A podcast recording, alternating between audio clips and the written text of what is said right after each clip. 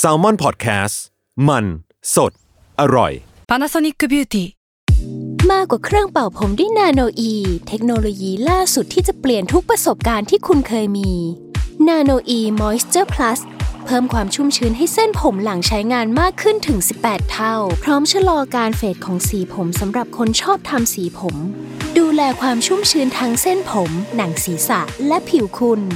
Panasonic NA0J มีเทคโนโลยีนาโนอีที่ care only you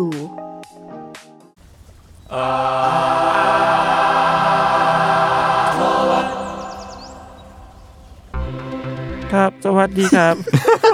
อะไรวะเนี่ยสวัสดีครับ สวัสดีครับครับสวัสดีครับสวัสดีครับ ขอต้อนรับเข้าสู่รายการ Art Toward ครับเรื่องศิลปะน่าสนใจจนเราไม่อยากเก็บไว้คนเดียว รายการที่จะมาเล่าเรื่องศิลปะในหลากหลายแง่มุมครับ ตามความเอาแต่ใจของพวกเรา 3 คนครับผม เพราะว่าผมครับจุนจาก Salmon Podcast ครับทีเคจาก Salmon Lab ครับ เมง Salmon House ครับโอเคครับ วันนี้ก็ตามพี่เมงครับผมครับเฮ้ยเราเข้าเรื่องกันเร็วอะเฮ้ยเฮ้ย เราวันนี้เราไม่ทะเลถลายนะ เฮ้ยยอดเออ เนี่ยเถลไถลแล้วตอนนี้ โอเคครับ งั้นผมเข้าเรื่องเลยเลยกัน จริง ๆ อันเนี้ยเนี่ยจะอัดมาตอนหนึ่งแล้วแหละ ตาผมตอนที่แล้วก็จะอัดเรื่องเนี้ยแต่ว่าช่วงนั้นที่เราคุยกันว่าญี่ปุ่นเยอะไป อืม ก็เลยเปลี่ยนไป ก็อันเนี้ยในเทปตอนที่ ทีเคพูดตอนกาโร่นะครับ ที่พูดเรื่องการ์ตูนทางเลือกกาโร่มันมีเรา mention ถึงศิลปินคนหนึ่งอันนี้ผมย้ำอีกรอบก็คือ ชื่อซูเอฮิโรมารุโอะซึ่งเป็นศิลปินที่เรียกว่า hardcore แล้วกัน ผมใช้คำว่าค่อนข้าง hardcore ผมส่งรูปให้พวกคุณดูแล้ว เป็นศิลปินมังงะที่ค่อนข้างสุดโต่งคนหนึ่งของญี่ปุ่นอ่าคืองานเขามันจะเกี่ยวข้องกับเพศแล้วก็ความรุนแรงเยอะมากอ่าวันนี้ก็เลยอยากลองมา scope พูดเรื่องของเขาดู ครับ แล้วก็จริง ๆ ตอนผมทำสคริปต์เรื่องเนี้ยมันเพิ่งมี video essay ใน YouTube ในช่องที่ชื่อว่า The Cinema Cartography ซึ่งเป็นช่องที่ผมว่าน่าสนใจนะสำหรับคนที่สนใจเอ่อภาพยนตร์แล้วก็ศิลปะอะไรเงี้ยเออช่องเนี้ยมันจะมี video essay ที่พูดเรื่องนั่นแหละภาพยนตร์กับศิลปะใด ๆ ออกมาเป็น ไม่แน่ใจว่ารายสัปดาห์หรือรายอะไรอย่างเงี้ยแล้วก็ไอช่วงที่ผมทำปั่นสคริปต์เรื่องเนี้ยพอดีเนี่ยมันมีตอนของที่พูดถึงงานของคุณซูเอฮิโร่เนี่ย ของคุณมารุโอะเนี่ยมาพอดี แล้วไอวิดีโอเนี่ยชื่อว่า The Go Trace Artist แต่ผมอ่านว่า Go Trace ไม่แน่ใจแต่นั่นแหละ Go Trace อะมันคือ Ghost Race นี่คืออะไร Go Trace มันคือความแบบหน้ากระอักกระอ่วนอ่าขยักขยงหรืออะไรประมาณเนี้แบยบ disgusting อะไรเงี้ยประมาณนั้นแต่ว่ามันผมรู้สึกว่า Go Trace มันมีความประหลาดกว่า disgusting อะอ่าอ่า disgusting มันเหมือนแบบแย่อะไรเงี้ยอ่าอ่า Go Trace แบบอ่าอะไรเขียนยังไงนะพี่ Go Trace G R O T E S Q U E อ๋อ Go Trace แล้วซึ่งสำหรับผมเองอะผมรู้สึกว่าคำว่า Go Trace เนี่ยถือว่าเป็น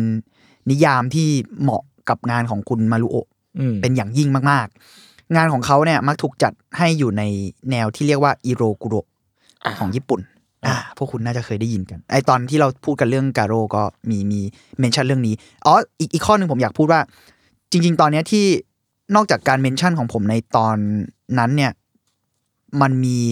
เรื่องเนี้ยที่ตัดสินใจทำเพราะว่ามีคอมเมนต์ ของผู้ชมผู้ฟังเราด้วยมาบอกว่าเฮ้ยมันแนะเออนำคนในนี้ YouTube ป่ะ ใช่ใช่น่าสนใจนะที่จะทำอะไรเงี้ยก็ขอขอบคุณด้วยครับ โอเค เข้าเรื่องต่อคุณคุณตอนที่คุณอ่านคุณเล่าให้ฟังผมฟังว่าคุณมีเสื้อเขานี่ ใช่ใช่ผมมีเสื้อเขาผมได้เสื้อเขามาจาก ตอนนั้นผมไปโตเกียวอะไรเงี้ยเราแม่งมีงานของเขา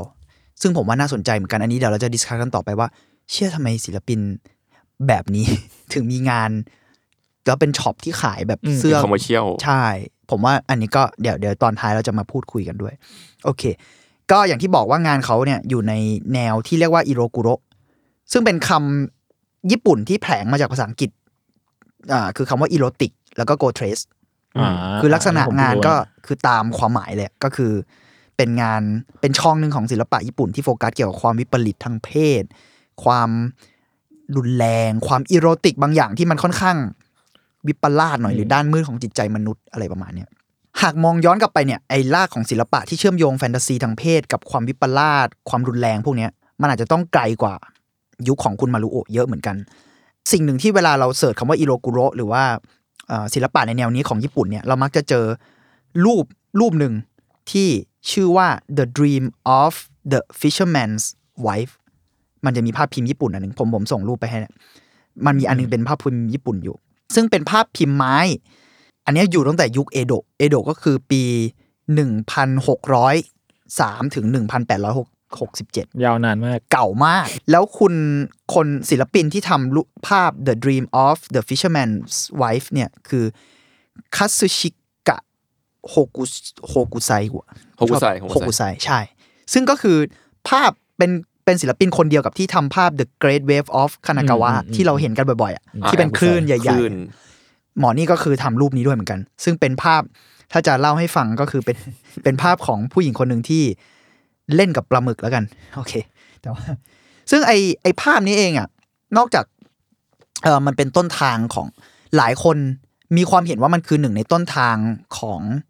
งานแนวอิโรกุโระเนอะอืมแล้วก็อาจหรืออาจจะพูดได้ว่ามันอาจจะเป็นงานอิโรกุโระชิ้นแรก ๆ ไม่แน่ใจว่ามันถือว่าเป็นต้นทานขนาดนั้นหรือเปล่า แต่ว่ามันเป็นงานชิ้นแรก ๆ ที่ถูกนิยามในช่องนี้ละกันเออมันมันยังเชื่อมโยงกับเอ่อซับช่องของเฮนไตหรือว่าอืมอะไรอย่างเงี้ยด้วยที่เรียกว่า tentacle porn ก็คือพวกหนวดปลาหมึกอ่าเพราะว่าเห็นไตแล้วใช่เลย ใช่เทนมัตาเคิลเนี่ยซึ่งหลายคนที่เวลาพูดถึง tentacle porn หรือว่า งานแนวนั้นเนี่ย มันมักจะถูกโยงกลับมาถึงภาพวาดนี้เสมออืมอืมเออว่าแบบโหจริงๆมันทำไมแฟนตาซีรูปแบบนี้ถึงปรากฏมาตั้งแต่ตอนนั้นอะแล้วสะท้อนกลับมาในโลก modern อะนึกออกไหมจริงเออซึ่งผมว่ามันก็น่าสนใจในในมิติของเวลาด้วยเหมือนกัน แต่ถ้าจะปักหมุดให้ชัดเจนขึ้นเนี่ย Ero Guro เนี่ยคือชื่อที่มาพร้อมกับ movement ซึ่งจริงๆ movement ก็ชื่อใกล้เคียงกันก็คือ Ero Guro Nansensu ซึ่งก็มาจาก Ero Guro แล้วก็ Nansensu มันก็คือ erotic grotesque nonsense อ่าอ่าอ่าซึ่งแบบก็ตามตัวมาก ๆ เลย มันเป็นกระแส subculture ของชาวญี่ปุ่นที่ให้ความสนใจไอเดียอ่าที่เชื่อมโยงระหว่างความวิปริต ความรุนแรงเข้ากับ erotic ทางเพศอืมแล้วก็ความไร้สาระของชีวิต ก็อย่างที่บอกก็คือตามชื่อ แล้วก็อ่าหนึ่งในสาเหตุที่ทำให้เกิดกระแสเนี่ยมัน คืองานของเอโดกาวะรัมโป ก็คือชื่อของตัวละครเอโดกาวะคนนั้นอ่าอ่ามันเอามาชื่อจากเอ่อคนนั้นก็คือเซอร์อาร์เธอร์โคนันดอยเซอร์ใช่ไหมโคนันดอยแล้วก็เอโดกาวะลัมโปที่เป็นนักแต่งนิยายแนวสืบสวนอะไรประมาณเนี้ยซึ่งมันมีงานชิ้นหนึ่งของเขาอะที่อยู่ในช่วงอ่าเรียกว่าประมาณแถวแถวๆสงครามโลกครั้งที่สองแล้วกัน ก็คือประมาณปีสองศูนย์เอ้ยช่วงก่อนสงครามโลกครั้งที่สองประมาณสองศูนย์สามศูนย์อะไรเงี้ยหนึ่งเก้าสองศูนย์หนึ่งเก้าสามศูนย์นะคุณเอโดกาวะเนี่ย ตีพิมพ์ผลงานที่เรียกว่าเอ่อมีไอเดียของเรื่องอีโรติกทางเพศ เรื่องความวิปลาสเรื่องความรุนแรงที่มันเชื่อมโยงกันอยู่ แต่ผมผมจำผมจำดีเทลของงานนี้ไม่ได้ชัดเจนนะเพราะว่ามันก็ไม่ได้มีชิ้นเดียวเท่าที่เท่าที่ทราบอะนะอ่าและนอกจากคุณเอโรกาวะลัมโปเนี่ยอีกหนึ่งสิ่งที่สำคัญใน movement เนี่ยก็คือ คดีของซาดะอาเบะซึ่งสิ่งเนี้ย Untitled Case เคยเล่าถึงด้วยอ่าอ่ามันคือคุ้นๆคุณอยู่ผู้หญิงคนหนึ่งที่เขา มีเพศสัมพันธ์แบบรุนแรงกับผู้ชายที่เป็นเหมือนแบบคนรักของเขาอ่าซึ่งคนคุณคุณคุณซาดะอาเบะเนี่ยเป็นเกอิชา แล้วก็ในช่วงวินาทีช่วงท้ายๆอะไรเงี้ยเหมือนแบบช่วงเพศสัมใช้คำว่าเพศสัมพันธ์ครั้งสุดท้ายของเขาแล้วกันอ่าเขารัดคอ คนรักเขาตาย แล้วก็คดีมันรุนแรงขึ้นที่ว่า มันไม่ได้รุนแรงหรอกคนมันตื่นตระหนกขึ้นจากคดีนี้ เพราะว่าเขาตัดอวัยวะเพศของอืมคนรักเขาอะ ใส่ไว้ในกระเป๋า แล้วก็ไปเดินเล่นในเมือง อยู่เป็นประมาณเป็นสัปดาห์อะไรเงี้ยที่อะเดี๋ยวผมลืมเตือนเลยว่าตอนนี้อาจจะมีเนื้อหาละเอียดอ่อนเซิร์ฟปิ้งนะแล้วกูไม่ได้ดูตั้งแต่แรกด้วยนะ โอเคเออก็หยุดฟังได้นะครับถ้าเกิดว่า ไม่ทันละขอโทษด้วย นั่นแหละครับ ก็สองสิ่งเนี้ยแหละที่ทำให้เกิดเอ่อ movement ขึ้น ใช้คำว่า movement ก็ได้หรือจริง ๆ แล้วมันคือภาวะความพารานอยของสังคมเหมือนกัน การที่เกิดคดีเอ่อของซาดาอาเบะขึ้นเนี่ยก็ ทำให้สังคมตื่นตระหนก แล้วก็เริ่มคิดกับเอ่อคนรอบข้างว่าเฮ้ยมันเกิดอะไรขึ้นวะอืมแต่นอกจากความเครียดทางเพศหรือกระทั่งเราจะบอกเป็นเรื่องส่วนตัวของคุณซาดะหรือคนรักของเขาหรือเหตุการณ์ที่เกิดขึ้นอย่างเดียวมันก็พูดยากนะเพราะว่าช่วงนั้นมันคือก่อนสงครามโลกอืมความตึงเครียดต่าง ๆ ญี่ปุ่นในยุคจักรวรรดินิยม ที่แบบบูชาเอ่อจักรพรรดิมาก ๆ มีความเครียดของการทหารมีหลายอย่างอะไรเงี้ย มันก็อาจจะเป็นอีกสาเหตุหนึ่งหรือเปล่าที่กดทับคนไว้อืมและการระเบิดของมันมันอาจจะส่งผลแบบเลยนี้รุขึ้นนแรมางก็ใช่เป็นไปได้นะใช่ แล้วแต่ว่าไอ้ไอ้ช่วงเนี้ยแหละ มันก็เนี่ยแหละครับเอ่ออิโรกุโระมันก็เริ่มบ่มเพาะขึ้นมา หรือหรืออีกอีกด้านหนึ่งมันก็พูดยากว่า อันนี้อาจจะเป็นพาร์ทที่ดูอิกนอ a n t ขึ้นนะเพราะระหว่างที่ผมหาบทความ เอ้ย ระหว่างที่ผมหาข้อมูลเนี้ยมันมีบทความที่พูดใช้คำว่า pre-war bourgeois culture phenomenon อ่าอืม คือคือแบบพวก bo- bourgeoisie อะมันอ่านว่ามันอ่านว่าอะไรวะมันคือแบบชนชั้นกลาง ชนชั้นกระดุมพีอะไรประมาณนี้มั้งนั่นแหละครับ มันคือปรากฏการณ์ทางวัฒนธรรมของชนชั้นกลาง หรือชนชั้นกระดุมพีอืมที่เอาตัวเองเข้าไปสนใจเกี่ยวกับเรื่องเซ็กวิปริตหรือความไร้สาระของชีวิตหรืออะไรเงี้ย คือไอ้ movement เนี่ยมันก็มากับภาวะทางสงคราม แล้วมันก็อาจจะบ่งบอกได้อีกอย่างว่า คนบางคนมัน นอกจากความตึงเครียดเนี่ย การที่ตัวเองอยู่ในสถานะที่สามารถ ignorant บางอย่างได้ มันกลับทุ่มความคิดบางอย่างไปหมกมุ่นกับเรื่องทางเพศหรือเรื่องอะไรเงี้ยอืมจริง ๆ มันมีหนังเรื่อง Handmaiden ที่เป็นหนังเกาหลีอะผมเคยดู เออเออคุณป็นคุณยังไงทีเคอะเคยผดูมไม่เคยดูอะมันมีมันเกี่ยวกับนิยายอีโรติกด้วยปะใช่ไหมใช่ใช่ใช่ใช่นางเอกมันเป็นคนมันเหมือนเป็นเรื่องแบบ ช่วงเกาหลีญี่ปุ่นในยุคแบบสงครามอะโลช่วงกช่วงนั้หรืนอแหละหรือก่อนช่วงเนี่ยมันมันคือยุคเนี้ยแหละอ่ามันคือยุคเดียวกับที่พี่เหมงเล่าเลยใช่ มันมันมีเกี่ยวกับว่าเออคนสนใจในวรรณกรรมทางเพศที่วิปลาสอะไรเงี้ยอืมเอออือมก็ตรงกันพอดี ใช่ใช่ซึ่งอะอันนี้อันนี้เราแบบหยอดหยอดไว้เฉยๆเนอะผมว่ามันก็เป็นหนังที่อาจจะอ้างอิงกับไทม์ไลน์นี้ได้อืมอืมกลับมาที่งานของคุณมารุโอะซึ่งผมขอเตือนว่าความโหดร้ายวิปริตของเขาเนี่ย ในงานเขาเนี่ยมันมันเถื่อนจริงนะ ผมขอเตือนว่าเอาถ้าเรื่องถ้าอยากอ่านมันคือเอาเรื่องแบบ เอาเรื่องจริง ๆ อะ แบบ มันไม่ใช่แค่ว่าโอ้รุนแรงแบบอะไม่ได้แบบจุนจิอิโต้ที่แบบเป็นสัตว์ประหลาดมาอะไรอใช่ย่างเงี้ยใช่ อันนี้คืออะมันทางเพศด้วยแล้ว ถ้าอ่านเวอร์ชันที่มันไม่เซ็นเซอร์อะไรเงี้ยซึ่งส่วนใหญ่งานเขาที่ถ้าได้ตีพิมพ์มันมันก็จะไม่เซ็นเซอร์เพราะมันก็เฉพาะกลุ่มมากๆอะไรอืเงี้มยมันคือมันคือเลเวลเดียวกับชินทาโร่คาโกะอ่าเดี๋ยวนะสำหรับผมอะเออเอ่อในงานมารูโอะเนี่ยความโหดร้ายของเขาเนี่ยนอกความวิปริตของเขาเนี่ยนอกจาก ที่มันจะท้าทายเส้นแบ่งระหว่างความงามกับความขยักขยงเนอะแล้วแล้วมันก็ขุดลึกไปในจิตใจด้านมืดของมนุษย์อะผมรู้สึกว่าตัวงานของเขาเองมันสะท้อนสภาพสังคมด้วย และบริบททางการเมืองที่เยอะมากในช่วงปีที่เขาแอคทีฟคือช่วงช่วงนี้ผมไม่ค่อยเห็นงานใหม่เขานะผมมีตามไอจีอะไรเขาด้วย ถ้าเป็นไอเขาจริงนะน่าจะจริง ผมมีตามไอจีตามงานเขาไม่ค่อยเห็นเขาผลิตงานใหม่ ส่วนมากยกเว้นว่าเป็นภาพวาดไปเลย หรือว่าเป็นภาพ ภาพพิมพ์หรือรีปรินท์อะไรก็ตามแต่ แต่ไม่ค่อยมีงานที่เป็นมังงะออกมาใหม่ พอทราบอายุเขาไหมอะเราว่าถ้าตอนถ้ายุคประมาณ 80เขา20 30หกสิบเจ็ดสิบ60 70อ่าก็จะตามวัยด้วย เราว่าก็พอๆกับคุณอามาโนะมั้งอ่าช่วงช่วงๆอาจจะเอออาจจะตามวัยด้วยหรือเปล่าอืมแบบแบบเหนื่อย หรือหรือแบบอะไรก็ตามแต่ เออ แต่ว่าอะไอช่วงปีที่เขาแอคทีฟอะมันคือยุคประมาณ 80 จนถึงต้น 2000อืมอืม ในช่วงนั้นอะสังคมญี่ปุ่นเนี่ยเกิดการเติบโตทางเศรษฐกิจทุนนิยมแบบขีดสุดมากในยุค 80นะเนอะแล้วก็ล่มสลาย เพราะว่ามันเกิดภาวะฟองสบู่อ่าใช่จนจนมันเกิดเป็นยุค 90 เขาจะเรียกว่า lost decade อะอืมทศวรรษที่สูญหายของญี่ปุ่น ซึ่งผมว่าเรื่องนี้ก็ โอ้โห จริง ๆ ถ้าเราดูงานศิลปะ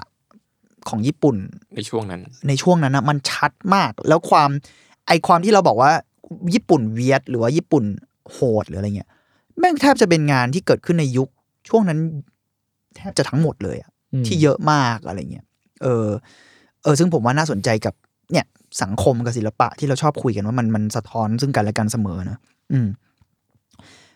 งานของคุณมารุโอะเนี่ยก็สะท้อนสิ่งนี้เหมือนกัน ก็คือช่วงตั้งแต่ 80 90 2000 เนี่ยที่เขาแอคทีฟเยอะๆ มันก็มีทั้งเรื่อง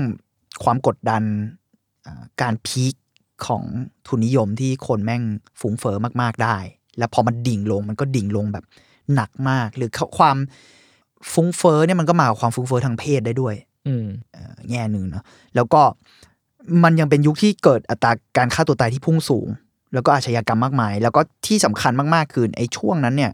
หนึ่งในอาชญาเอ่ออาชญากรรมที่น่ากลัวและร้ายแรงมากๆ ก็คือ การก่อการร้ายของลัทธิอมชินลิเกียวอ่าที่เรารู้กันอ่าที่ปล่อยแก๊สปล่อยแก๊สพิษในรถไฟเอ่อฟ้าซารินในรถรถไฟใต้ดินนั่นแหละอืมเออนี่ก็เกิดในยุค 90 เหมือนกันอ๋อ มันเป็นยุคเป็นที่ช่วงนั้นใช่เขาไหมเกิดขึ้นมาเยอะเหมือนกันนะใช่ใช่ยุคแล้วเป็นก็ยุคเป็นยุคมืดไงนะยุคมืดแล้วถ้าผมจำไม่ผิดก็คือ X Japan ก็ช่วงช่วงช่วงนั้นปะ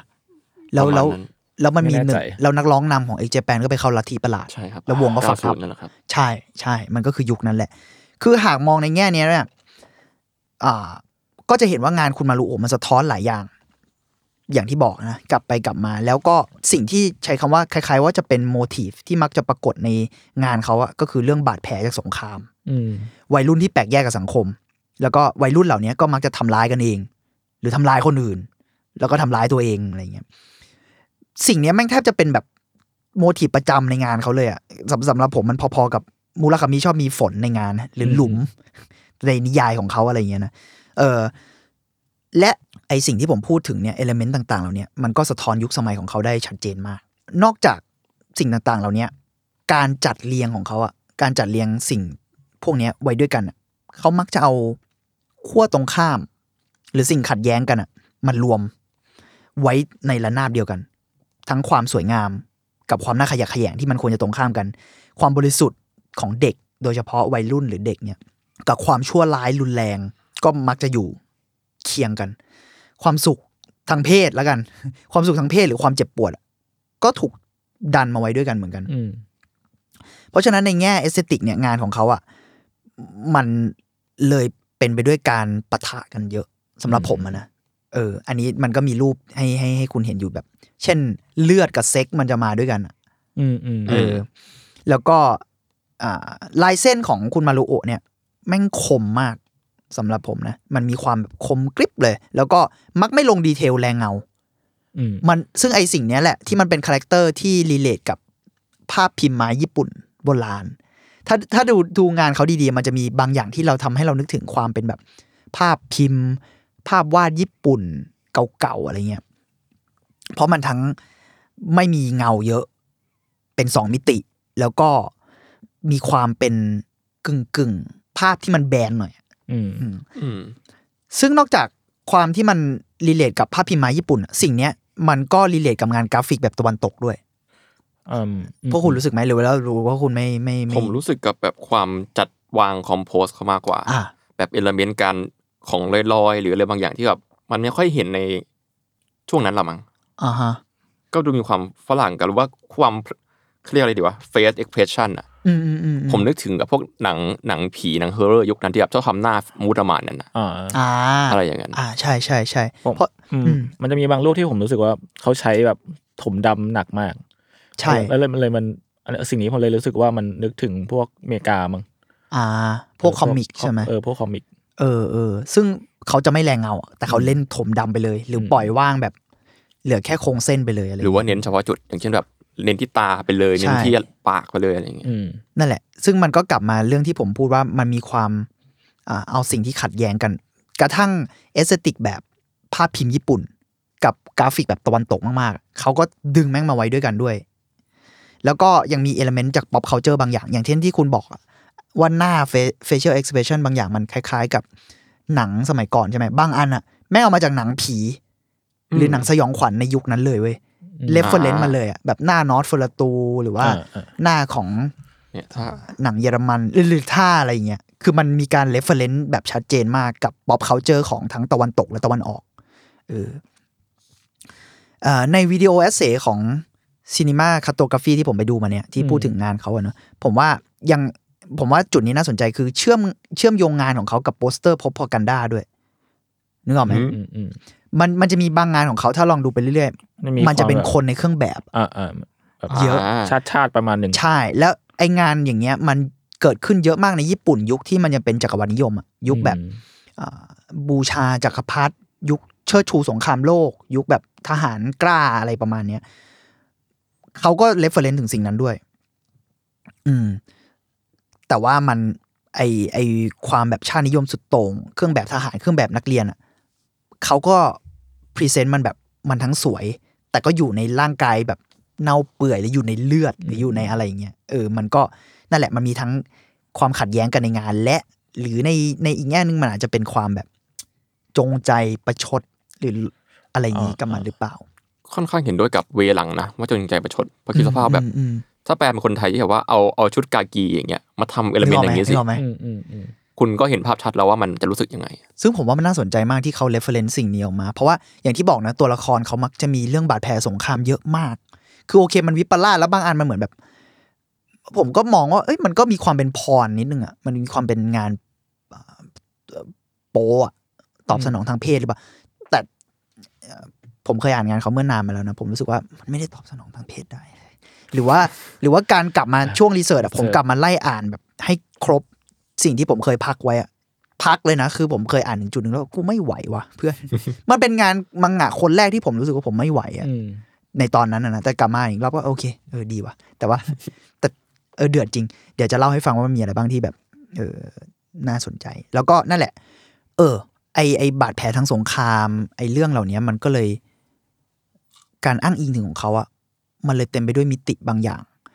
เรื่องเพศของเขาอะมันก็ นอกจากตอบสนองแฟนตาซีทางเพศอะซึ่งผมเชื่อว่าเขาไม่ได้เอาขึ้นมาเพื่อตอบสนองสัทีเดียวอะมันคือใช้มันเพื่อพูดอะไรบางอย่างหรือเปล่าอืมเหมือนเหมือนที่งานอิโรกุโรใช้อะแหละอืม งานของเขาเลย ถ้ามองแบบเข้า อืม ใช้คำว่าอะไรเดียวถ้ามี ผมใช้คำว่า พูดโดยรวมแล้วกัน งานของเขามันคือการดึงเอาขั้วตรงข้ามหลายอย่าง ทั้งหมดเนี่ยมาอยู่ในระนาบเดียวกันให้หมด อย่างที่บอกทั้งความที่มันขัดแย้งกันเองของความรุนแรงกับความสวยงาม ความสุขกับความทรมานอะไรประมาณเนี้ย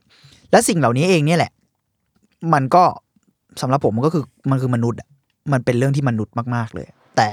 งานคุณมารุโอะแม่งสุดโต่งไงแล้วไอการสุดโต่งนั่นแหละบางทีมันเราอาจจะต้องการอะไรที่มันสุดทางเพื่อทำให้เราเห็นอะเพราะบางทีมันเราพยายามปฏิเสธ หรือปิดบังมันอะมันไม่ได้หายไปอะแต่แต่การยอมรับหรือพูดมันอย่างเปิดเผยอะอาจจะช่วยแก้ปัญหา มากกว่าหรือเปล่า เออสิ่งเนี้ยมันมันเลยอยากดิสคัสกันเรื่องนี้ว่าปุ่นอะเป็นประเทศที่พูดเรื่องพวกนี้สุดโต่งมาก แล้วพูดแบบเปิดเผยอะเออหนังโป้ของเขาหรือว่าสื่อสื่ออื่น ๆ ด้วยไม่ไม่ใช่แค่พูดเรื่องสื่อลามกอย่างเดียวเนาะเราไม่ใช่คำว่าสื่อลามกสิหนังโป้อะอะง่ายอ่าอ่าๆหนังโป้หนังเอวีหรือว่ามังงะกระทั่งดนตรีเนี่ยมันก็จะมีนอยส์ที่แบบสุดโต่งมาก คือความสุดโต่งทุกอย่างของเขามันถูกพูดออกมาอย่างเปิดเผยอะ ทบทุกด้านด้วยมั้ง อืม ผมเลยรู้สึกว่าสิ่งเหล่านั้น อืมอาจจะทำให้ พอมันฟรีดอมมากๆเนอะมันทำให้ประเทศพัฒนาด้วยหรือเปล่า หรือเออมันมันก็เป็นความป่วยไข้บางอย่าง ของสังคมที่สะท้อนออกมาวะพวกคุณมองเรื่องนี้ว่าไง อืมอืมเอาจริง ๆ ผมก็ เคยนั่งคิดเหมือนกันเว้ยกับเรื่องพวกนี้เพราะว่า ถ้าพูดออกออกไปเกือบไกลนิดนึงก็คือเหมือนโฆษณาญี่ปุ่นอะ มันเป็นเอกลักษณ์พิเศษใช่ไหมอืมการ์ตูนเพลงทุกอย่างเป็นเอกลักษณ์พิเศษหมดเลย เราคิดว่าอะไรวะที่จะหล่อหลอมให้คนเราเป็นอย่างนี้ได้เหมือนกับที่บ้านเราแม่งชอบเป็นแบบมีช่วงหนึ่งที่โฆษณาไทยมันโรแมนติไซส์เยอะๆในยุคยุคก่อนอ่าอ่าอ่าแล้วทำไมของเขาอะไรสักอย่างที่บิวเขาไม่ได้ถึงถึงแนวคิดนี้ภายใต้สังคมที่ดูจากกดทับ อืมอืมผมว่ามันก็เหมือนที่เป็นพูดว่าใช้คำว่าป่วยไข้อะผมแค่ว่า มันเป็นแค่ การแสดงออก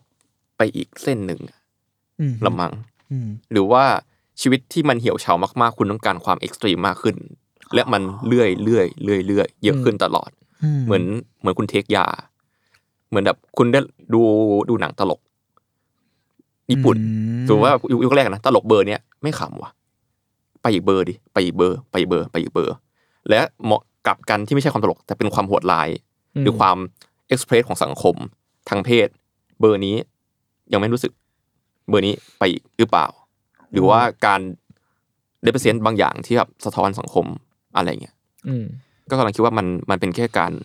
overdose จนเคยชินหรือเปล่ามอ่าเออน่าสนใจมอันนี้น่าสนใจจังคือผมอะจะมองว่าคืออย่างเมื่อตอนในเด็กก็กูก็รู้สึกว่าทำไมคนเราต้องมาดูอีช่องหนังโป๊ที่เป็นหนวดหนวดๆด้วยวะกูไม่เห็นจะอินเลยนึกออกปะเออเออแต่เออพอมานั่งคิดมาอย่างอะอย่างที่พี่เมงเล่าให้ฟังเนี่ยมันก็ดูแบบ มีเรื่องราวของมัน แล้วก็ผมว่าทุกคนแม่งมีความสุดโต่งในตัวว่ะแต่ว่าอืมในแง่หนึ่งคือ คนญี่ปุ่นเขายอมรับในสิ่งที่เขาเป็นอืมในความสุดโต่งนั้นน่ะแล้วเขาก็เอ็กเพรสมันอย่างซื่อตรงแหละมันอันนี้อันนี้ไม่แน่ใจว่าอาจจะเป็นเพราะว่า ชาติเขาเป็นคนอย่างนี้หรือเปล่าหมายถึงว่า สิ่งที่สังคมมันหล่อหลอมตั้งแต่ยุคยุคสมัยก่อนเลยเออ แต่ก็รู้สึกว่า มันอาจจะไม่ได้เรียกว่า เป็นอาการป่วยมั้ง แต่เออแต่รู้สึกว่ามันก็คือความสุดโต่งอย่างหนึ่ง ที่เรารู้สึกว่าดูเข้ากับคนญี่ปุ่นดีนะหรือเพราะว่าเราเห็นสิ่งนี้มาจากแค่คนญี่ปุ่นด้วยมั้งเพราะหนึ่งสภาพแบบถ้าอินอินหนังแบบแค่พวกคอนเทนต์พรอย่างเงี้ยแบบหนังโป๊แนวแบบหนวดหรือว่าแบบอย่างอื่นที่แม่งแบบนิชมากๆ แบบเฟอร์ติชมากๆเนี่ยไปเกิดขึ้นที่ประเทศอื่นหรืออะไรเงี้ยเราก็รู้สึกว่ามันก็อาจจะ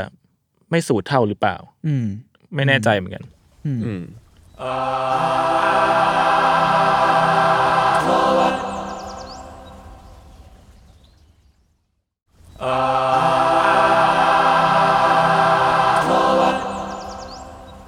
ผมว่าน่าสนใจทั้งสองประเด็นเลยเนาะว่าแบบ เอออาจจะเป็นเรื่องโอเวอร์โดสผมเออผมไม่ค่อยได้คิดแง่นี้เนาะเออน่าสนใจว่า เพราะว่าสังคมเขากดดัน แล้วก็มีระเบียบมาก มันก็อาจจะเป็นความเบื่อหน่ายบางอย่างเหมือนกันเนาะที่แบบระเบิดออกมา แล้วอย่างที่คุณจูนบอกมันอาจจะเป็นสองเรื่องชนกันคือ เออจริงอย่างที่มึงบอกนะ สำหรับสำหรับผมอะ คือคนมีความสุดโต่งอยู่ในตัวอืมแต่ว่าแค่ว่า expression ของญี่ปุ่นเขาอาจจะมีสังคมเขาอาจจะเอื้อให้ express ได้มากกว่าด้วยมั้งอืมอืมเออจริงๆ มันมี content porn บางอย่างที่ผมเคยเจอเมื่อหลายปีที่แล้ว Vice ทำถึงมั้งไม่แน่ใจ porn ที่ relate กับโคลนดูดอ่าโคโคลนดูดอะอ่าอ่าอ่าอ่าเออแล้วเป็นแบบหนังโป๊โคลนดูด ซึ่งผมแบบยยังไงนะเพื่อนซึ่งอันนั้นเป็นของอเมริกามั้ง หรือว่าของอะไรไม่แน่ใจ เออจริงๆมันก็มีอะไรของมันแต่เออ หรือว่าไอสิ่งเหล่านี้พอมันทุกคนมันมีเนาะทุกชาติไม่ไม่ไม่อะไรก็ตาม แต่ว่า เออในชาติใดชาติหนึ่งอาจจะมีความ relate กันด้วยสภาพสังคมอะไรก็ตามแต่เนอะอืมแต่ญี่ปุ่นมันดันทำเป็นสินค้าด้วยมั้งทำเป็นสินค้าด้วยแล้วก็จัดการมันอย่างเป็นระบบอะเออโดยไม่เคอะเขินอะลีก a ลี่ปะแม่งใช่เลยแบบมันอาจจะลีก a ลี่ด้วยปะมันเลยเออรู้เลยรู้สึกว่าถ้ามองใน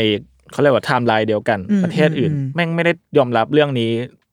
เหมือนญี่ปุ่น ตั้งแต่อืมก่อนหน้าเนี่ยอะไรอืมอืมอืมเออเออ ถ้ามามองว่าแบบญี่ปุ่นเริ่มเป็นเจ้าแรก ๆ และจัดการมันเป็นเจ้าแรก ๆ มันทำให้ทุกอย่างมีการพัฒนาอืมอืมเหมือนศิลปะที่แบบตอนแรกมันอาจจะมีแค่ไม่กี่ซับช่องอืมแล้วแบบพอมันจัดการเรียบร้อย ได้รับการสนับสนุน ไม่ต้องกดอีกต่อไปแล้วทุกคนน่ะ มันจะพยายามหาดิเรกชันใหม่ๆ มานำเสนอเสมอไปเพื่อต้องการสร้างความแตกต่าง มันคือเบสิกของวงการศิลปะอยู่แล้ว ไม่ว่าจะเป็นศิลปะแบบ จะขาวจะดำจะเทาจะมืดแค่ไหนก็ตามอืมก็เลยคิดว่าสิ่งนี้ก็มีผล มันเป็นเรื่องของเวลาด้วยอะอืมเขาเทคทางมาสิ่งนี้มากกว่าทุกประเทศ อืมอืมเทคไทม์ในการจัดการมันอะอืมจัดการและอยู่กับมันอะอืมอืมซึ่งผมว่าเรื่องนี้น่าสนใจนะว่า เออการยกมันขึ้นมาพูดเออจะผมใช้คำว่าเปิดค่ายก็อาจจะแย่เป็นนึงแต่ผมแค่รู้สึกว่า อะแต่มันก็มีนักเขียนหลายคนของญี่ปุ่น หรือกระทั่งคนทำงานศิลปะ ก็ยกตัวอย่างเคสของความรุนแรงหลาย ๆ อย่างอะอืนะมอืมเข้าใจว่ามันก็คือมันคือความกดดันบางอย่างภายในชนชาติอะไรเงี้ยเราไม่อยากเหมารวมแต่หมายถึงว่าเอ่อคนทำงานเหล่านั้นเขาก็พูดถึงเหมือนกันกับชนชาติเขาอืมว่ามันมันมีจุดร่วมกันบางอย่าง เออ แต่ก็อย่างที่บอกแหละว่าตราบใดที่มันไม่ใช่ความรุนแรงจริง ๆ อะ มันก็พูดยากเหมือนกันเนอะว่ามันผิดเหรอ ที่จะทำสิ่งนี้หรือ express สิ่งนี้ ยิ่งโดยเฉพาะของงานคุณมารุโอะหรือกระทั่งหนังอีโรติก หรือว่างานหลายชิ้นอะถ้ามันไม่ใช่ porn content ซึ่งก็แบ่งแยกยากอีกแหละ แต่ว่าหลายงานมันมักจะอย่างที่ผมถามพวกคุณนะว่า คุณมองว่ามันเป็น irony หรือเปล่า มองว่ามันเป็นการประชดหรือเปล่ากับงานเหล่านี้ หรือคุณมองว่าเขาแค่ fetish ทางเพศแบบนี้เขาเลยตอบโจทย์แบบนี้อืมใช่ไหมมันมันมันมองยากมากเหมือนกันเนอะแต่ว่านั่นแหละพอยผมคือว่าการที่มันพูดออกมาได้มันดีเนาะ อืมอืมแต่นั่นแหละ มุมมองของคนเสพอะผมว่ามันเราก็ไม่ควร romanticize กับพวกนี้มากเกินไปว่า เราเราต้อง discuss กับตัวเองตลอดอะผมว่ามันก็พูดยากนะว่าแบบ งานเหล่านี้มันมันพูดถึงสังคมจริง คือผมรู้สึกว่ามันก็มีบางชิ้นที่เขาเขาตอบสนองทางเพศจริงๆอะอ่าอ่านึกออกไหมหรือว่าอุดมการณ์บางอย่างที่อยู่ในงานเนี้ยมันก็แบบก็เห็นชัดจริง ๆ เลยใช่ แต่สำหรับคุณมารุโอะผมก็ยังเชื่อนะว่ามันมันมีความ ใช้คำว่าอะไรเนี่ยวิพากษ์อืม เยอะอยู่ใช่ไหมเท่าที่ผมเคยอ่านนะนะผมรู้สึกว่ามันวิพากษ์เยอะอยู่ แล้วก็ไอ้ที่ผมยกตัวอย่างว่า เราไม่ควรโรแมนติไซด์เยอะเพราะผมเคยอ่านเงินเจองานชิ้นหนึ่งของมิชิมะมั้งเป็นเป็นนักเขียนญี่ปุ่นคนหนึ่งที่ดัง ในยุคช่วงแบบเนี้ยพรีวอจนถึงสงครามโลกมั้งถ้าชื่อแปลไทยมันคือเป็นเรื่องสั้นนะถ้าจำไม่ผิดมันคือรักด้วยเลือดหรืออะไรประมาณเนี้ยอืมอืมจำไม่ได้ ทั้งเรื่องเล่าโปรเซสในการฮาราคิริอะ เชี่ยควานทองอะเดือดอยู่นะ เออแล้วเดือดแล้วเราเล่าถึงว่าคนเนี้ยตัวทหารเนี่ยพ่ายแพ้ เราไม่ชัวร์ว่าสมัยนั้นมันเป็นจักรวรรดินิยมนะมันมีแบบพระจักรพรรดิใช่ไหมแล้วมันมีมันมีการสู้รบกันเองบางอย่างด้วยอะแล้วมันจะมีแบบสมุไรอะเราไม่มันชัวร์ มีช่วงที่กำลังสู้กันระหว่างจักรวรรดิกับโชกุนนะครับมันอะมีไรสอย่างนั้นหรือเปล่า ขั้วำจ เออเราไม่ชัวร์เราไม่ชัวร์เรื่องประวัติศาสตร์แต่เอาเป็นว่าเหมือนประมาณว่า หัวหน้าเขามั้งเพียงพล้ำหรืออะไรประมาณเนี้ยแล้วกองกำลังเขากำลังโดนไล่ล่าซัมติงอะแล้วตัวเขาเองมันจะต้องหาสำหรับเขาว่าเขารู้สึกว่าเขาต้องหารักคดีอืมเพื่อเกียรติและศักดิ์ศรีอะไรประมาณเนี้ยอ่าแต่ช่วงนั้นเป็นช่วงที่เขาแบบพวกซามูไรหรือว่านักรบญี่ปุ่นก็จะแบบให้ค่าสิ่งนี้มากๆใช่พวก honor ใช่อะไรแล้วก็มีกระทั่งว่ากับอ่าพล็อตเรื่องนะสปอยเลย ผมบอกไว้ก่อนนะคือกลับไปบ้านเพื่อว่าเขาอยู่กับเมียไงอืมแล้วบอกเมียว่าจะฮาราคิรีอืม แล้วการฮาราคิรีสมัยนั้นนะมันเป็นประเพณีของพวกนักรบของเขาอะภรรยาก็ต้องตายด้วยอ้าวเหรอผมไม่รู้ว่าทุกทุกอันหรือเปล่าแต่ในเรื่องนี้คือเป็นอย่างนั้น คือก็ต้องฆ่าด้วย แล้วมันจะมีผมถ้าผมจำไม่ผิดมันเรียกว่าซัมปกุอะซัมปกุมันเหมือนมีมีดเฉพาะปะมันมีมีดเฉพาะของฮาราคิริแล้วไอ้ซัมปกุมันคือการสมมุติว่าคุณฮาราคิริถึงจุดที่มันทรมานมากอะจะต้องมีคนที่คอยฟันคออ่าเพื่อ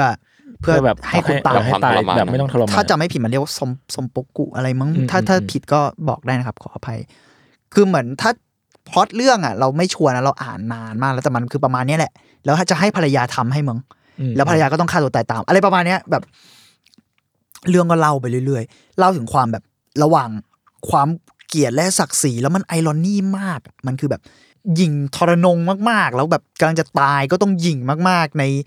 เกียรติและศักดิ์ศรีของตัวเอง แล้วภรรยาก็ดีเหลือเกินแบบเป็นเหมือนตัวละครชั้นเดียวอะอืมอะอืมฉันจะยอมทุกอย่างว่าไงก็ไปแล้วก็ฆ่าแล้วไอ้ระหว่างตายก็มีความแบบก็ทรมานอะอืมมันไม่สวยงามขนาดมันั้นนไม่สวยงาม มันไม่สวยงามอะ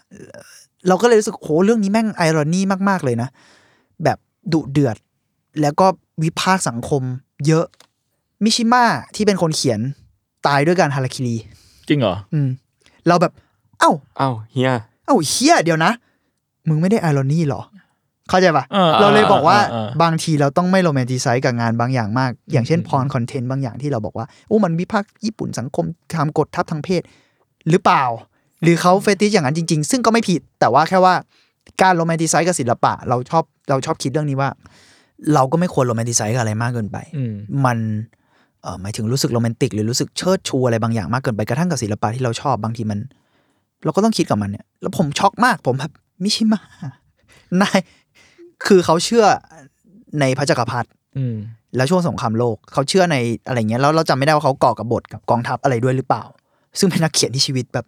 ไว้ไว้น่าสนใจที่จะเล่าเหมือนกันเป็นเป็นนักเขียนที่สุดโต่งเหมือนกันเป็นแล้วเจอนะเป็นเจอแล้วก็คือเนี่ยแหละ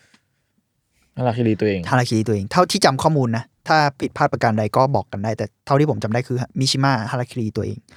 ฆ่าตัวตายด้วย สิ่งที่เขาพูดเหมือนในงานเขาเลย แล้วเราแบบ โอ้โหเฮียเดี๋ยวนะ สรุปแล้วมันไม่ใช่อารอนี่นะเหมือนเป็นการแค่ยเข้าอมใจรับปะตัวเองบางอย่าง แล้วอืมแล้วแต่แต่มันก็มีมุมมองที่น่าสนใจกระทั่งในในงานเขียนเขาเขาก็ยอมรับความเขียนถึงความทรมานความอะไรของมันระหว่างพิธีอะซึ่งผมเคยเข้าใจว่ามันคือไอรอนี่ว่าถึงเวลาจริงๆมึงก็ต้องเจ็บปวด แต่สำหรับเขาถึงเวลาจริง ๆ มันต้องเจ็บปวดนั่นแหละถูกต้องแล้วนึกออกไหมอ่าอ่ามันเลย เขาเหมือนเขารู้แหละ หมายถึงว่าใช่เขาเขียนไปแล้วเขาคงรู้แหละว่า ใช่ว่ามันจะเป็นยังไง หรือกระทั่งความว่า หรือกระทั่งถ้าเขาจะวิพากษ์ตัวเองอะ ก็อาจจะเป็นได้ แต่เขาก็ยังเชื่อสิ่งนั้นอยู่ดีอะอืมอืมมันก็เลยแบบโห มิติมันเยอะมากในการที่เราจะเสพงานงานหนึ่งแล้วคิดถึง อืมแค่แบบมุวิมพากเดีษ์ยวคิดเออใช่ มันไม่ควรคิดถึงมุมเดียวอืมอืมเออ พอพูดถึงแบบงานสไตล์อย่างเงี้ยหรือว่าอีโรโกโรก็ตามที่พูดมาผมรู้สึกว่าเราอะ ไม่ควรแบบมองอะไรว่าไอรอนี่ร้อยเปอร์เซ็นต์เว้ยคือว่าอืมหรือว่าอะไรก็ตามที่แบบด้านเดียวแค่ร้อยเปอร์เซ็นต์เช่นเหมือนเคสที่เรามาเล่าวันนี้เนาะงานอาจารย์แกก็แบบอะจะมองว่า irony ร้อยเหรอหรืออาจจะเรามองว่าอะแก fetish ตัวเองสี่สิบไหมหกสิบ irony อืม irony อาจจะผสมผสมกันไปอะไรเงี้กัยเออคืออย่างที่พี่เมย์พูดเมื่อกี้เลยเว้ยว่างานหลายๆงานอะมันมีหลายมิติเว้ยเวลาเราดูงานเราอะจะแบบตอนแรกเราเราเราอาจจะอินร้อยอืมไปแบบให้คะแนนด้านเนี้ยร้อยเลย แต่ให้ถอยกลับมาแล้วแม่งลองคิดดีๆอีกทีหนึ่งอะผมว่าเป็นอย่างนี้เกือบทุกงานเลยนะอืมเหมือนแบบ บางคนก็ เหมือนการ์ตูนตลกร้ายอย่างเงี้ยที่แบบว่าสุดท้ายมันสะท้อนสังคมแต่ว่า เราไม่มั่นใจว่าคนวาดอะเอาสะใจด้วยหรือเปล่า หรือว่าทั้งคู่ในเวลาเดียวกัน ซึ่งก็ไม่ผิดสำหรับเขาด้วย ใช่ใช่ใช่อืมผมว่างานแนวอิโรโกโรก็อาจจะเป็นอย่างนั้นก็ได้ผมแล้วว่าแต่การมอง จริง แล้วผมว่าน่าสนใจที่ว่า นั่นแหละมัน เราไม่ควรมองอะไรมิติเดียวอะอืมอืมอืม เออผมว่าว่าสิ่งนี้แหละที่ที่ผมรู้สึกกับงานเขา แต่ไม่ได้หมายความว่าเราจะไม่ชอบมันเนี่ย อ่าใช่หรือไม่ได้หมายความว่าเราจะต้องชอบมันต่อ หรืออะไรก็ตามแต่มันคือมันแค่คุณมองมากกว่านั้นหน่อยกับเรื่องเรื่องหนึ่งอะสำหรับผมอะอืมเนาะอืมเออโอเคอ่าผมอยากแนะนำนี่ แนะนำได้งานเขาหน่อย จริง ๆ งานเขาเคยถูกทำเป็นอนิเมะนะจริงเหรอเช่นอย่างเงี้ยนะมีแล้วสามารถหาดูได้ด้วยตอนนี้ ชื่อโชโจซึบากิมั้งถ้าจำชื่อไม่ผิด ซึ่ง ในในอีกชื่อหนึงอาจจะชื่อว่ามิโดริโชโจซึบากิโชโจซึบากิจริงๆมันเป็นเท่าที่ผมไปรีเสิร์ชนะมันเป็นชื่อตัวคล้ายๆ ละครเร่ของญี่ปุ่นปะอาซูบากิละครหุ่นหรือละครอะไรซึบากิมันคือดอกซึบากิอะเราไม่แน่ใจโจว่าโจมันคือนี่น่าจะหญิงสาวเด็กสาวอะไรอย่างเงี้ยเออไม่แน่ใจ แต่ว่าจริงๆมันเป็นตัวละครร่วมกันที่ละครเล่หรือว่าละครหุ่นมั้งผมไม่อืมชัวร์อ่าของญี่ปุ่นอะมักจะใช้ตัวละครเนี้ยร่วมกัน แล้วก็เล่าเรื่องเล่าเรื่อง adventure เล่าเรื่องอะไรต่างๆ กันไป แต่เหมือนคุณมารุโอะหยิบตัวละครเนี้ยขึ้นมาแล้วตีความใหม่ แล้วเล่าในเอ่อในแบบของเขา ซึ่งมันก็คือตัวละครผู้หญิงคนหนึ่งที่เป็นคล้าย ๆ กับอ่าเด็กกำพร้าอะไรประมาณเนี้ยโดนโดนที่บ้านทิ้งไป แล้วก็ไปอยู่กับพวกคล้ายๆ freak show อะพวกอ่าอ่าคณะละครคณะเละครเออคณะละครสัตว์คณะอ่าใช้คำว่าคนประหลาดแล้วกันที่ที่มันก็โดนเหยียดโดนอะไรเยอะ อืม ประมาณนั้น ซึ่งนี่ก็เป็นงานที่น่าสนใจของเขามากเหมือนกัน มันเล่าพล็อต ของเด็กแล้วมันเจ็บปวด เรื่องนี้สำหรับผมนะมันโอ้โหมันพูดแรงมากเกี่ยวกับการดูแลเด็กของครอบครัวอืมการแบบรับเลี้ยงเด็กการบ่มเพาะคน การ coming of age ของของเด็กคนหนึ่งอะเออ ซึ่งโหผมตกใจมาก ผมกลับไปอ่านเนี่ยคือก่อนหนั้นซึ่งเสื้อผมมาเป็นลายคนนี้แหละอ๋อเหรอ ใช่ลายลายคุณโซโจเออคุณมิโดริเนี่ยแหละตัวละครในเรื่องคือเหมือนเขาตีความโซโจซึบากิ แล้วก็ตั้งชื่อให้ว่ามิโดรินะถ้าจำไม่ผิดโหแล้วก็ ใช่ทีเคดูรูปอยู่ใช่ไหมเนี่ยเขาเขียนว่า J band most band anime แล้วมันน่าจะโดนแบนนะถ้าจำไม่ผิด เออแล้วเนี่ยแหละ เรื่องนี้มีทำเป็นอนิเมะแล้วเออผมว่าตอนไม่ spoil แล้วกันแต่ว่า spoil แหละนิดนึง ตอนจบของเรื่องอะอืมมันโอ้โหไม่นึกว่าเขาเขียนได้ deep ขนาดนี้โดยที่ไม่ต้องมีความแบบเลือดหรืออะไร มันแต่มัน deep แบบเจ็บปวดมากๆ กับกับการที่เด็กคนหนึ่งจะเจอสังคมทำแบบนี้หรือครอบครัวที่ละทิ้งเขามันเกิดอะไรขึ้นได้บ้างอืมอืมคือเมื่อกี้ผมอ่านเรื่องย่อก็เลยหูขึ้นมาเว้ยคือแบบเป็นเด็กกำพร้าเสียแม่ไปด้วยอาการป่วยอย่างเงี้ยขายตัวเองให้กับคณะโชว์สยองขวัญใช่ แค่นี้ก็เดือดละใช่ที่เหลือก็ไปตามกันเองได้ตามกันเอแค่งนี้ก็แล้วก็เออมันก็มีเรื่องแบบซับพลอตมีเรื่องอะไรที่ แล้วพอพอมันเป็นอิโรกุโระเนอะพอมันเป็นงานที่เขาไม่แคร์ศิลธรรมหรือว่าบรรทัดฐานใดๆอะมันเลยแบบมันเลยพูดบางอย่างได้ ตรงไปตรงมามากคือ อันนี้ก็เซนซิทีฟหน่อยเนาะเพราะว่าจริง ๆ มันก็เป็นเด็กแบบเด็กมาก แต่เขาสามารถพูดถึงรักครั้งแรกอืมของเด็กได้หรือประสบการณ์ทางเซ็กส์ที่เด็กจะต้องเจอ เพราะในที่สุดทุกคนต้องเจออะ coming of age บางอย่างอะไรเงี้ยมันเออเขาสามารถพูดได้โดยที่แบบเพราะงานเขาเป็นแนวนั้นด้วย มันเป็นก็เลยปลอมก็พูดออกมาตรงๆอะแล้วบางทีมันทำให้เราคิดมากขึ้นเกี่ยวกับประเด็นนี้ได้ด้วยเหมือนกันนะสำหรับผม อืม อีกเรื่องที่อยากแนะนำอีกสองเรื่องแล้วกัน เรื่องต่อไปคือ เอ่อเป็นรวมเรื่องสั้นเก้าเรื่องที่ชื่อว่า Ultra Gas Inferno อืมโห Gash ที่แปลว่าบาดแผลชื่อ ex e x t r o v e r t นะชื่อโคตรมัน extrovert นะ Ultra คือ Ultra ขึ้นมามึงใหญ่แหละมึงใหญ่แน่นอน Ultra Gash Inferno เรื่องเนี้ยเรื่องเนี้ยผมเคยอ่านเมื่อหลายปีที่แล้วตอนผมเรียนอยู่เลยมั้งแบบ เรื่องเนี้ยแหละที่ผมพักไปอืมเป็นเป็นพักจากงานเขาไปนานเลยจนกระทั่งไปเจอเสื้อเขาที่ญี่ปุ่นแล้วเฮ้ยเฮ้ยงานมึงดีนี่หว่ากูลืมไปแล้วนะ มัน hardcore แบบ โอ้โหอ้าวผม อันนี้มันจะมีสปอยถึงดีเทลบางอย่างแล้วกันเนาะแต่ว่าฟังคำเตือนผมไว้เถอะ มันว่าสำหรับบางคนก็อาจจะแบบเอ้ยมันก็ไม่ได้รุนแรงขนาดนั้นหรอกเพื่อนอะไรเงี้ยสำหรับผมมันรุนแรงขนาดนั้น แล้วก็ถ้าคุณสนใจ แต่ผมว่ามันมันข้ามเส้นบางอย่างที่เออเป็นงานที่น่าสนใจ เพราะมันไม่สนเส้นเฮียอะไรแล้วอะมันข้ามไปข้ามมาหมดเลยอะอืมอืมแต่ผมจะเอ่อ disclaimer ไว้แล้วกันว่าอืม รุนแรง รุนแรงและจะบอก detail นิดๆหน่อยๆว่ามันเกี่ยวกับอะไรบ้าง มันมีทั้งการ น่าจะมี necrophilia ด้วยมั้ง ผมพยายามใช้ศัพท์ มีเกี่ยวกับอุจจาระปัสสาวะอืมมีเกี่ยวกับการ การฆ่ากับการตัดแขนนี่เป็นเรื่อง basic มากเรื่องธรรมดาแต่ว่าเรื่องธรรมดา มันมีเรื่องแบบ ผมเล่าเรื่องย่อนิดนึงแล้วกัน มีเด็กคนหนึ่งที่โต เหมือนถ้าจะไม่ผิดคือตัวทารกที่โดนทิ้งอะไรอย่างนี้นะ ผม disclaimer ไว้แล้วนะ ตัวทารกที่โดนทิ้งแล้วในที่สุดโดนทิ้งไว้ในท่อระบายน้ำอะไรเงี้ยอืมแล้วมันก็คือท่อระบายสิ่งปฏิกูลทั้งหลายอ่าเขาก็อยู่ในท่อนั้นนะแล้วเขาก็กินสิ่งปฏิกูลต่างๆ แล้วก็มีแบบบางบางทีเขาก็ไปเจอคนที่เขาชอบตามห้องน้ำหญิง เขาก็จะฉุดลงไปในบ่อขี้อาชีอะไรพอันนี้เป็น อันนี้เป็นหนึ่งในนั้น แล้วผมบอกเลยว่าทุกเรื่องพีคหมดทุกและ จะมีเก้าเรื่องเลย มีเก้าเรื่องแล้วทุกเรื่องในโชี่ย ผมว่าคอลเลกชันเนี้ยสำหรับผมที่เคยอ่านงานเขามาเนี่ย ผมว่าคอลเลกชันนี้ฮาร์ดคอร์ที่สุดของมารุโอถ้าคุณต้องการความเอ็กซ์ตรีมและอยากรู้ว่ามันเอ็กซ์ตรีมแค่ไหน ไปได้แค่ไหน ก็ลองดูซาผมว่าอันนี้ซคือตานอะไรมาหมดผมรู้สึกว่าอันนี้คือทำที่ทำสุดแล้วทำคุณหยุดอ่านไปได้นี่ใช้ได้นะ ผมรู้สึกว่าอันนี้คือโอ้โหที่สุดของมังงะที่ผมเคยเจออืมอืมเออ เท่าที่นึกออกตอนนี้นะแต่แต่กลับมาอีกรอบมันก็รู้สึกว่า เอ้ยเราก็เออ ก็หนักอยู่ดีแหละแต่ว่าแค่แค่รู้สึกว่าเออเรารับได้มากขึ้นจากหลายๆอย่างแต่ก็ ก็ยังที่สุดนะ เท่าที่ผมนึกออกตอนนี้ผมว่านี่คือมังงะที่แบบที่สุดของความ extreme มาก ๆ เลยอะอืมแล้วก็พอเมื่อกี้เราพูด discuss กันเรื่องว่าเฮ้ยหรือว่าเขาก็มีนอกจากมุมมองเรื่องสังคมอะไรเงี้ยผมรู้สึกอันเนี้ยค่อนข้างที่จะบางเรื่องอะ ดูเป็น fetish เลยอะอืมอืมดูไม่ได้พูดถึงมีความกึ่งๆจะเป็น porn เยอะเหมือนกัน แต่ว่าก็มีความแบบเสียดสีบางอย่างหรือการเล่นกับ การ composition ทาง art อะไรเงี้ยแล้วมันมีท้ายเรื่องเรื่องหนึ่งเขียนเหมือนโน้ตอะเหมือนโน้ตในการ์ตูนอะที่เป็นโน้ตนักเขียนเล็กๆอะไรเงี้ยอ่า disclaimer ไว้อีกรอบหนึ่งเหมือนเขียนประมาณว่า ผมก็เคยชิมอุจจาระของตัวเอง รสชาติมันไม่แย่เท่ากลิ่นนะอะไรเงี้ยอ่าอ่าผมเลยว่าเฮ้ยผมไม่แน่ใจว่านี่คือข้อความของคนเขียนจริง ๆ หรือหรือเป็นมุกหรือมุกเป็นะไหรือบทบาทตัวละครหรืออะไรแต่ผมว่าโอเคเราว่านายก็น่าจะใช้ได้วะมาดูเพื่อนลุงอืม ประมาณนั้นก็อะถ้าคุณต้องการความ extreme เนี่ยก็ลองไปตามกันได้ครับ เรื่องสุดท้ายที่อยากแนะนำซึ่งเรื่องนี้ผมเพิ่งมาอ่าน ผมเพิ่งกลับมาอ่านงานเขาก่อน research พอดีเนี่ย จริง ๆ แล้วก่อนก่อนที่มีคนมาตอบเม้นต์มันก็เลยตอนที่ผมตอนกาโร่ผมเลยพูดถึงเขาเนอะเพราะว่าก่อนหน้านั้นไม่นานผมเพิ่งกลับมาอ่านงานเขาพอดีเพื่อ research งานส่วนตัวอะไรประมาณเนี้ยอืมแล้วผมสนใจเรื่องนี้มันนานแล้วแต่มันหา ตอนนั้นผมหาไม่ได้ใน ตอนผมเรียนตอนอะไรเงี้ย แต่ตอนเนี้ยกลับมาหาได้ละ มันชื่อเรื่องว่า The Laughing Vampire แวมไพร์หัวเราะอืมอืมผมเนี่ยแหละ กลับมาอ่านแล้วโอ้ผมชอบมาก เรื่องนี้ผมเลยคอมเมนต์มากๆ ผมรู้สึกว่ามัน ใช้คำว่าซอฟได้เปล่าวะซอฟของเขาแล้วกันนะอะซอฟต์กว่าที่ผ่านมาซอฟของเขาแล้วกันอืมก็ไม่ซอฟต์อยู่ดีว่ะพออ้าวพอเปรียบเทียบกับโซโชโจ ผมว่ามันก็แรงกว่าโชโจนิดนึงอะแต่ว่าผมว่าเรื่องเนี้ย โรแมนติกมากๆ แต่โรแมนติกแบบเขาอะโรแมนติกมากแล้วมีความเป็นกวีมาก รูปที่ผมส่งไปมันจะมีอันหนึงที่เป็นดอกไม้ไฟอะโหอันนั้นแม่งสวยสัตว์สวยมากแล้วซีนมันสวยและ อย่างที่ผมบอกอะเขาเอาความรุนแรง กับความสวยงามมาไว้ด้วยกันอะแล้วมันรูปนี้รูปเดียวชัดเจนมากสำหรับผมมันเป็นรูปแบบ ดอกไม้ไฟอะคุณต้องเล่าได้ว่าก่อนหน้าจะดอกไม้ไฟอะเขาทำอะไรกันนะครับ คนนั้น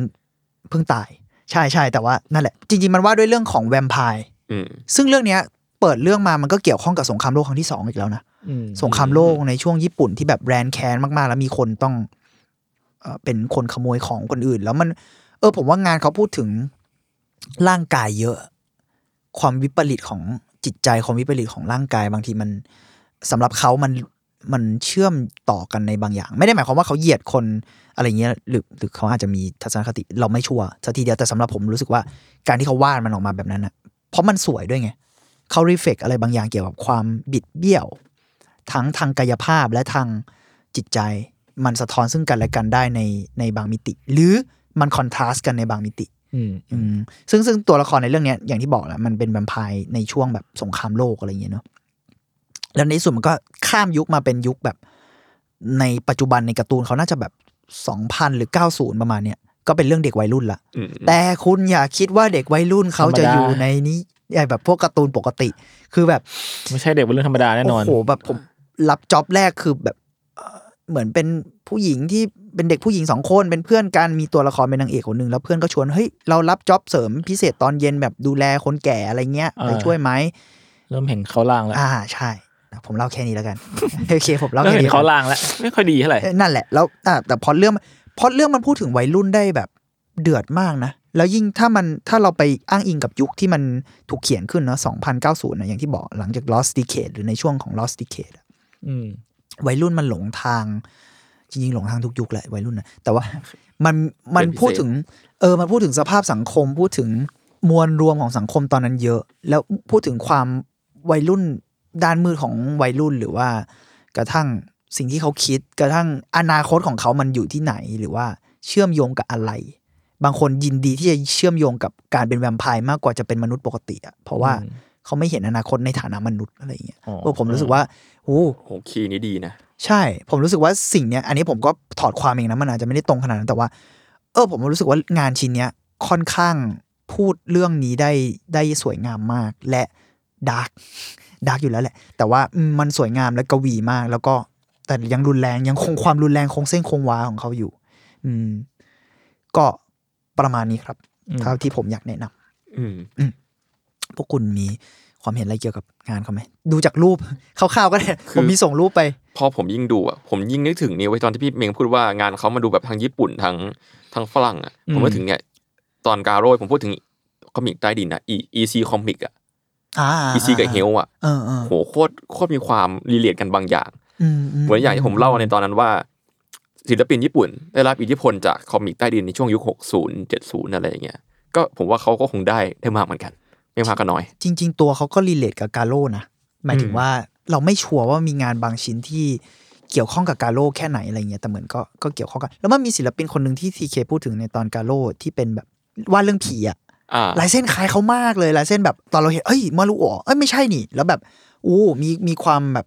คือทั้งคู่มีเอกลักษณ์แหละแต่แบบอู้คอนเน็กกันมากๆเลยสำหรับเราแล้วอืมอาจจะเป็นมาสเตอร์เขาหรือเปล่าด้วยซ้ำไม่แน่ใจเหมือนกัน มีความเหมือนที่พี่เมงพูดว่าภาพพิมพ์ญี่ปุ่นมันจะความคลื่นโครเอมอบางคอวามย่างแบบโค้งโครงความญี่ปุ่นบางอย่างนะอะไรอย่างเงี้ยเนอะอืมอืมตาคมๆอะไรอย่างเงี้ยใช่เป็นอย่างนั้นหมดเลยใช่คือถ้าความรีเฟกอะผมมันดันรีเฟกไปถึงจุนจิอิโต้เลยด้วยซ้ำที่แบบว่าจริงนะมันมีความรีเลทในลายเส้นบางอย่างของสไตล์งานสไตล์เนี้ยใช่ใช่เออแต่จริงๆรู้สึกว่ามันเป็นแบบเป็นเขาเรียกว่าอะไรวะสามมันดูเป็นซิกเนเจอร์เหมือนกันนะของแบบงานสไตล์เนี่ย งานสไตล์ที่แบบเส้นสวยงามแต่น่ากลัว เอออืมจริง ความแบบอ่อนช้อยบางอย่างปะพูดแบบเออเออชุยนิดนึงอ่อนช้อย ความหวานอะเหมือนเอาอ่อนช้อยเราลาดเลือดเข้าไปเอออะเพไรอราะย่างอีเงี้ยโต้ก็เป็นงั้นเนอะก็ใช่เออผมพูดใช่นะใช่ซึ่งอีโต้ก็เคยพูดประเด็นคล้าย ๆ กับ ถ้าผมจำไม่ผิดนะประเด็นคล้ายๆ กับสิ่งที่ผมพูดไปเหมือนกันว่า เขาชอบให้ความน่าเกลียดอยู่กับความสวยอะอืม เขาเลยว่าโทมิเอะเขาบอกว่า ผมเคยอ่านบทความพิเศษของเขาเลย อันนี้อันนี้จำได้ประมาณนึงว่า ตัวละครเขาอะสำหรับเขาอะนะจะไม่มีใครสวยเท่าโทมิเอะสมมุติเขาวาดผู้หญิง หรือผู้ชายหรืออะไรคนหนึ่งขึ้นมา เขาจะวาดให้สวยน้อยกว่าโทมิเอะทั้งหมดในประวัติการทำงานของเขา เขาจะ drop มันนิดนึงอืมหรือแต่บางคนก็เอ้ยตามก็เหมือนกันอะไม่รู้อะแต่ว่าสำหรับเขาเองเขาจะรู้สึกว่าโทมิเอะสวยที่สุดของเขา เป็นตัวละครที่จะสวยที่สุด แล้วก็น่าเกลียดที่สุดด้วย เท่าที่เราเคยอ่านกันนะในงานจุนจิ เออผมว่าประเด็นนี้ก็น่าสนใจที่ว่า เออ มันดูเป็นซิกเนเจอร์นิดนึงเหมือนกันเนาะของญี่ปุ่นที่ว่าเอางานแบบ ความสวยงามกับความอ่อนหวานมารวมกับเออขั้วตรงข้าม เออเออเออเออเขาแบบเขาแบบเป็นประเภทที่แบบปกติแล้วงานนี้เขาเรียกว่างานเทาๆเนาะแต่คือเขาจะแบบเหมือนดึงมันออกมานิดหน่อย ให้เราเห็นในบางช่วงของเนื้อเรื่องอะอืมอืมอืมแต่ทุกตอนแรกทุกอย่างความชั่วและความอะไรมันกลมกลืนหมดความสวยงามมันกลมกลืนหมดแล้วสักพักอะอยู่ดีๆ ก็ดึงเฉดดำขึ้น อยู่ดีๆก็ดึงเฉดขาวขึ้น มันดูเป็น signature ของงานสไตล์นี้เหมือนกันอืมอืมน่าสนใจ อืมอืมประมาณนั้นคุณจุนมีความเห็นอะไรไหมไม่มีครับผมแค่รู้สึกว่าผมหลังจากฟังเรื่องพี่เมงแล้วผมต้องไปหาอะไรล้างล้างหูล้างตาเลยโทษทีครับไม่เป็นไรแต่นั่นแหละ ผมเออ แต่ผมว่าสิ่งนี้แม่งหาได้มันก็หลายชาติอะเนอะพอเราเจอ แต่แค่แบบญี่ปุ่นแม่งมีความ พอพูดถึงความ extreme เนี่ยญี่ปุ่นเป็นสิ่งหนึ่งที่ชัดเหมือนกันเนอะในคำว่าความ extreme เออมันมันคือความสุดโต่งเลยแบบอืมอย่างที่เราผมว่าอย่างที่เราเล่าเรื่อง EP ญี่ปุ่นมา แต่ละตอนมันก็จะมีเนื้อหาที่มีสุดความสุดโต่งที่แตกต่างกันไปในแบบของมันเนาะเอออย่าง E EP ที่ผมพูดเรื่องเรื่องมาสคอตเลย มันก็มีความสุดโต่งของมันเลยเอออย่างอันอย่างเรื่องพี่เมงหรือที่ทีเคพูดเรื่องแบบนาการโรหรือว่าเรื่องวันนี้มันก็มีความสุดโต่งของมันเลยเออซึ่งมันก็แบบเออมันก็เป็นเอกลักษณ์ของ ชาวญี่ปุ่นซึ่งแบบก็ไม่ได้บอกว่ามันเป็นดีหรือไม่ดีนะมันก็มีทั้งดีทั้งไม่ดีปะปนกันไปแหละอืมเราก็คงเลือกเสพแหละอือืมมอืมอืมอืมประมาณนั้นครับ ประมาณนั้นครับโอเค Arttrovert EP นี้ก็ประมาณนี้ครับพบกับอาร์ทวดได้ทุกวันพฤหัสครับทุกช่องทางของ Salmon Podcast ครับผมสำหรับวันนี้ครับพวกผมสามคนก็ลาไปก่อนครับสวัสดีครับสวัสดีสวัสดีคครัรับบ